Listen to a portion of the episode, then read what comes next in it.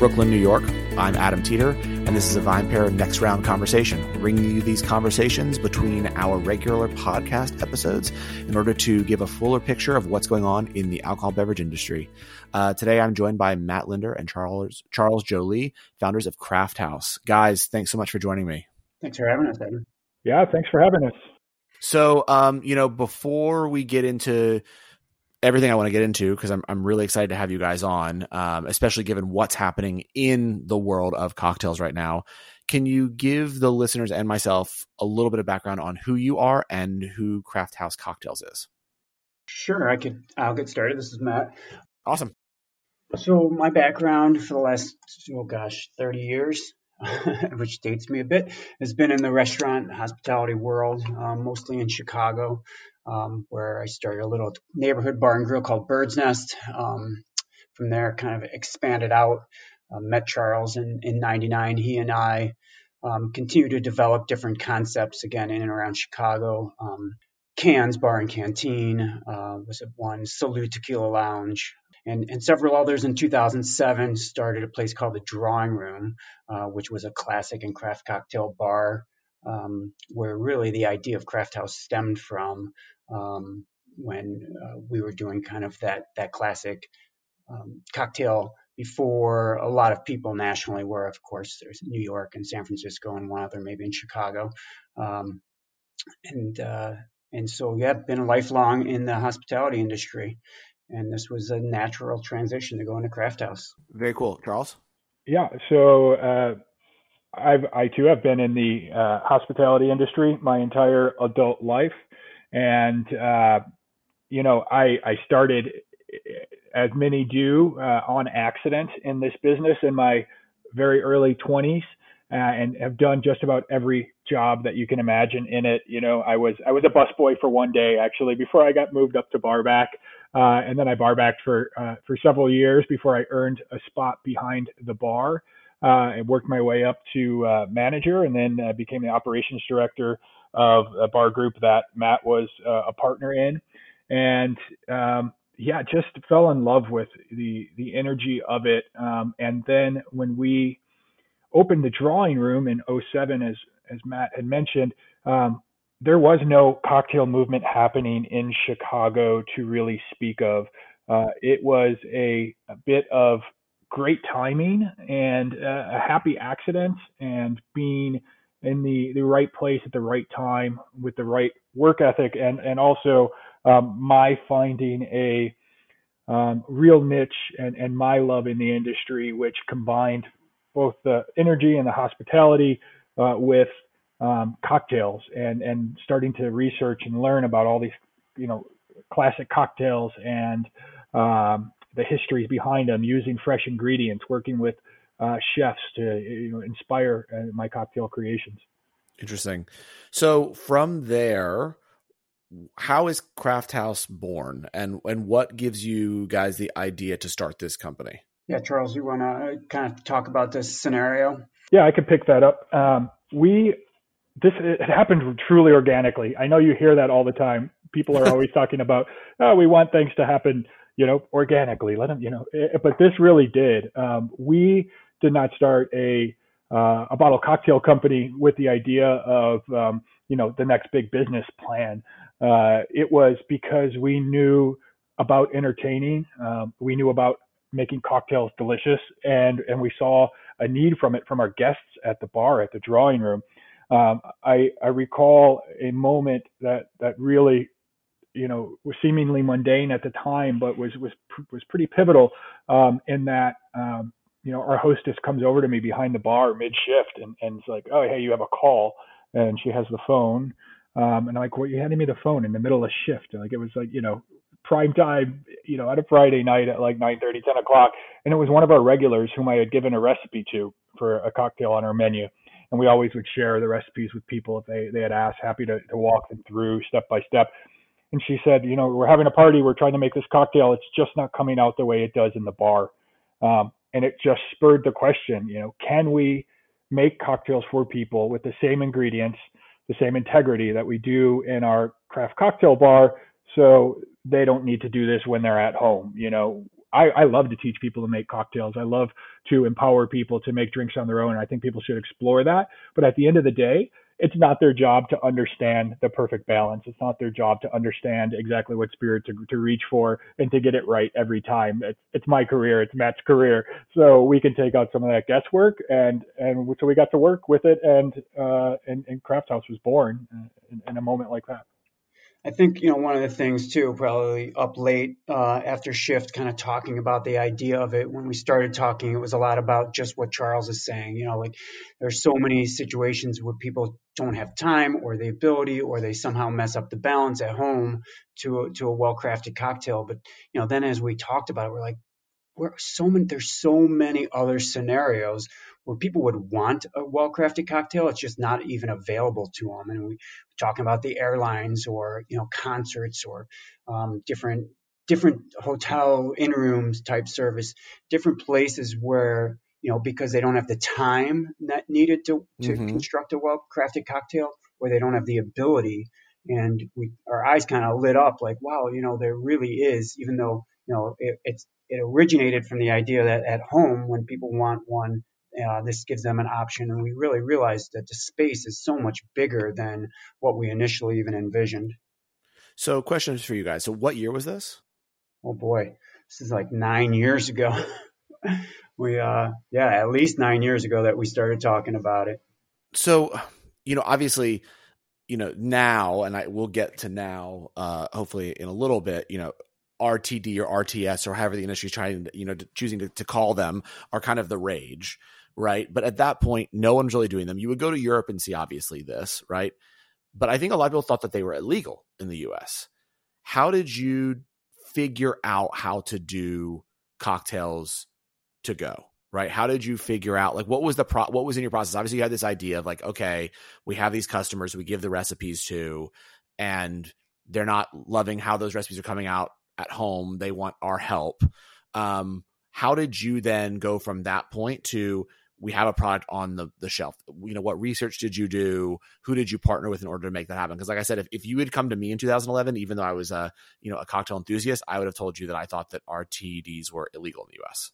I, you know, I think our biggest challenge, not, not that we thought it was necessarily like illegal. We, we were just told it couldn't be done. Um, right. You know, we couldn't use real juice and we couldn't use real ingredients. You know, we had to, we had to be, you know, an elevated skinny girl or, or something, you know, where, where it is, it's going to be, it's going to be, um, something that mimics the flavor of a cocktail as opposed to being just a true cocktail. So for us, that was the biggest um, challenge is to really like, all right, we know this can be done. You know, we know you can make an authentic cocktail and put it in a bottle. And we worked with somebody that was heavily involved in the wine industry, obviously, as as wine is a is a real juice that's preserved you know, and, and working with them and understanding different techniques of how to best keep the integrity of the cocktail. But, um, you know, we were, we were told constantly it just, it won't be shelf stable. It just can't be done. You know, you can't scale right. up a cocktail like that. It won't, it won't taste the same. Um, so definitely a lot of naysayers, but we were just, uh, we were super committed to the idea that it actually could be done. Yeah, there's no shortage of prepared something in a bottle on the shelf at that time, uh, but the bar was absurdly low. Uh, and you know, with you know just bad margarita mixes or right. um, cloying, um, you know, cocktails uh, it, that, like as Matt said, like that simulated a cocktail, but were nothing, you know, nowhere near close to what you could get, you know, if you were to come to a bar. Um, so and i think that's the that's the deal. Like no one had approached it from all these people are approaching it from a uh, a manufacturing standpoint. We were approaching approaching it from a bartender standpoint. Okay i i know i can make one cocktail delicious um, right in front of my guests. Uh, i know i can have a party or an event or do a charity event or and, and batch up a thousand cocktails and make them delicious still. Um, so what's it going to take to make it stable to make 10,000 of these and, and put them in a bottle without screwing with the ingredients, uh, without, you know, putting thing, you know, anything in the bottle that we weren't going to be proud to talk about. So, um, it was expensive to do. Uh, yeah. It was difficult to find a facility that you know would bottle for us that that wanted to um, go that route because there wasn't a lot of precedent for what we were doing, um, and so we definitely had to. Um, we were going through, uh, you know, some some uncharted paths to to get to where we are today. And we were, I mean, we were definitely a real pain in the ass to work with too. Yeah. We started at a facility up in outside of Montreal, um, little hard cider facility. So again, had experience with the juice. Um, but man, we made a mess of their plant trying to you know, filter the ginger and, and, you know, do everything the way that, and, and, and there, it was often suggested to us, well, hey, you could just do this. This will be cheaper, easier, quicker. And, you know, our response would always be like, that's that's not that's not what we're doing. You know, that's not, right. You're still not necessarily understanding the fact that we're we are doing the cocktail the same way we would do it behind the bar. You know, it can be done. So we may have burned a few bridges along the way for people that just weren't weren't seeing our vision fully. But uh, you know, at the end of the day, it was it was achieved. So yeah, so question there, which I think is really interesting. I would assume that at that point in time, right, you were being told by people, oh, there's other people who are just kind of like like Smirnoff is getting away with this with just you know malt, right? They're making basically a malt beverage that people think is a cocktail. Was that approach? Is that what is that one of the things that was offered to you guys, and just you said no immediately? Every shortcut that you can imagine was offered to us. Uh, it was, and it was, it, it, it is even to this day. It's so, and now it's you know it's maybe just changed in the last year or two um, because honestly, we helped to set the precedent um, that no one could wrap their head around it. They couldn't wrap their head around why we would want to make simple syrup and not use corn syrup. Right. Um, they couldn't wrap their head around why we wanted to bring in uh, a real citrus uh, into the mix and not use citric acid. Like we don't, we there's not a gram of citric acid in any of our our products. Um, you know, it was uh, why would you want to use a spirit of that quality? Like nobody's going to be able to tell the difference. The average drinker's not going to be able to tell the difference. We're like, well, it's like that's not who we are, you know. And from day one, Matt, you know, was was super on board with this, and it, it was like, hey, you know, Charles, you the cocktails are your area of expertise. Like, you know, you have final say on on flavor profiles, on ingredients, um, you know, and then we'll figure out a way to you know, to make it make sense from a from a business aspect uh, and and move from there. One of the things I'm curious about first, before I guess we get into the spirits, which I was I was jumping the gun here, uh, is the, one of the things I have heard from certain people who also tried to do cocktails to go or whatever is how hard citrus is to do. What is it that makes citrus difficult? Is it that it just, as you guys were saying, it doesn't stay shelf stable as long or there could be issues with citrus inside the, the packaging. Like why is it that everyone has this belief that citrus is so difficult when it comes to doing you know canned cocktails? I mean it has to do with first and foremost the balance of the cocktail getting it to getting it to taste right. Um, you know nothing is going to be quite like citrus that i squeezed for you fresh you know that shift uh, right. and, and and you know right in front of you um, that being said, yeah, you deal, you have to um, worry about preservation issues. You have to worry about, um, you know, real, real world stuff like microbial, you know, uh, issues that might might happen. It's the same thing if you if you can something at home, you know, and you're using a mason jar, um, you know, making sure that those jars are clean and sterilized and all that. Um, so that that works up for any any sort of uh, uh, product that's going to go out to the masses as well. Um, and and yeah, and, and, expense I think was a big part of it as well. People were like, well, why would you? Citric acid is real cheap, so to mix, a, why wouldn't you mix a powder and water together as opposed to um, buying, shipping, storing, um, you know, dealing with a product that that can be volatile. Um, and yeah, so I mean, but uh, what what else would we use though? It just didn't. Right. There was no there's no question from our standpoint that that was the route to go. So in terms of the the spirits, right? So one of the things I've noticed with with trying the product is some of the products you actually do label what spirit is inside of it, right? So uh, a lot of the rum you you label as plantation. Are those partnerships you guys have created? Um, d- like how how does that also go about when you guys are sourcing the spirits for all these different cocktails you're making?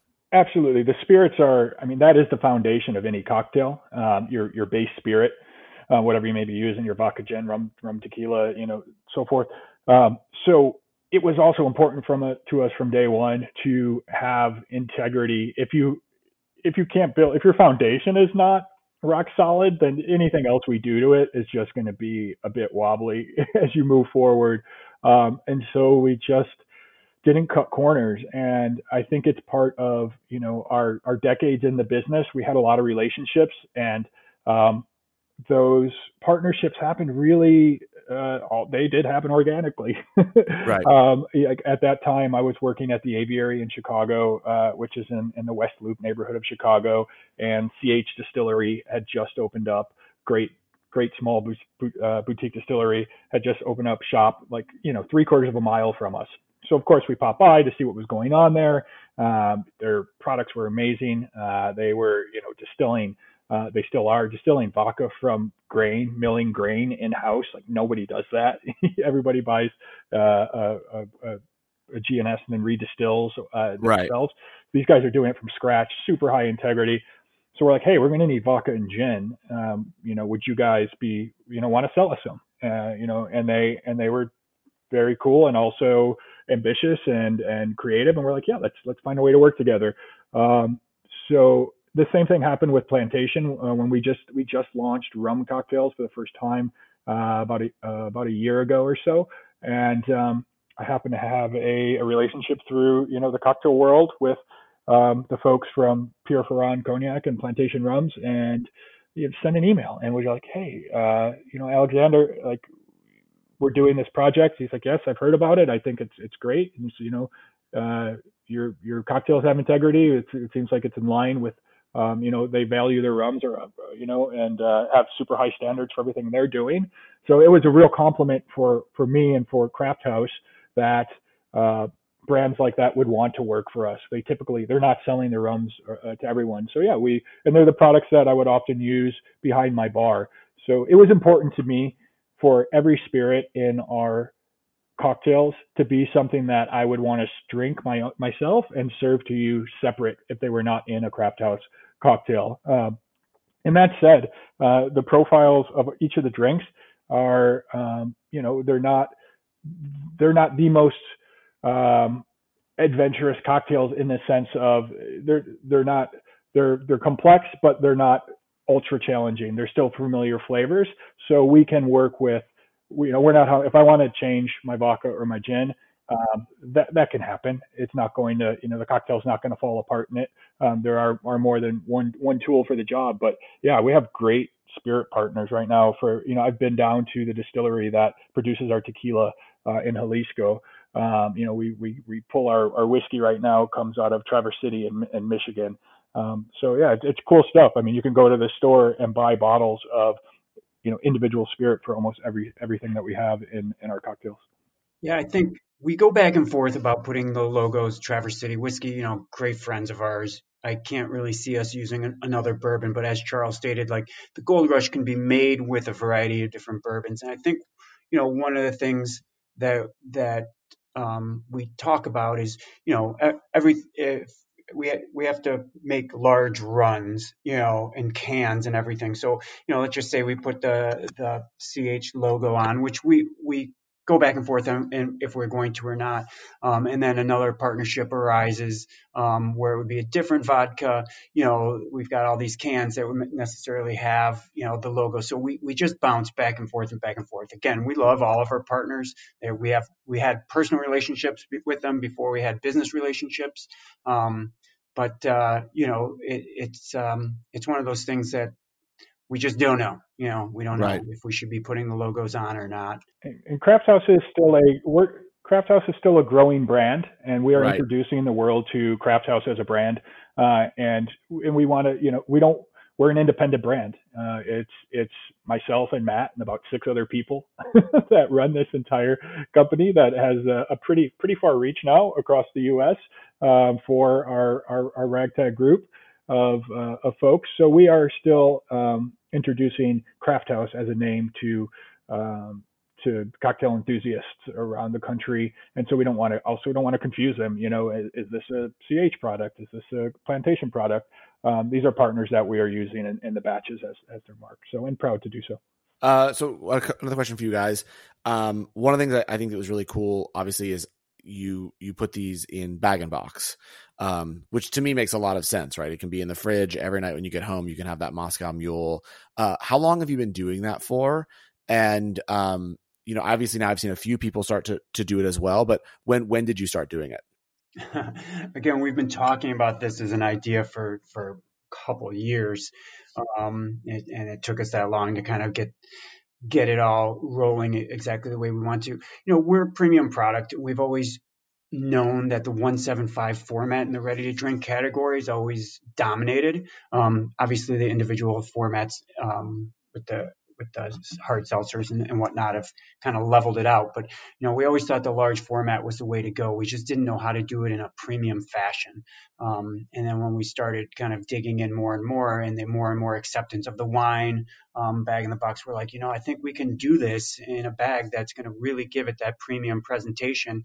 You know, again, exactly as you're saying too. You put it in the fridge. You know, you've got the tap. You, you serve yourself a, a fresh cocktail nightly or however often yep. it stays good. There's limited, there's zero light, you know, it's, it's uh, seal packed. Um, so again, there's not a preservation problem.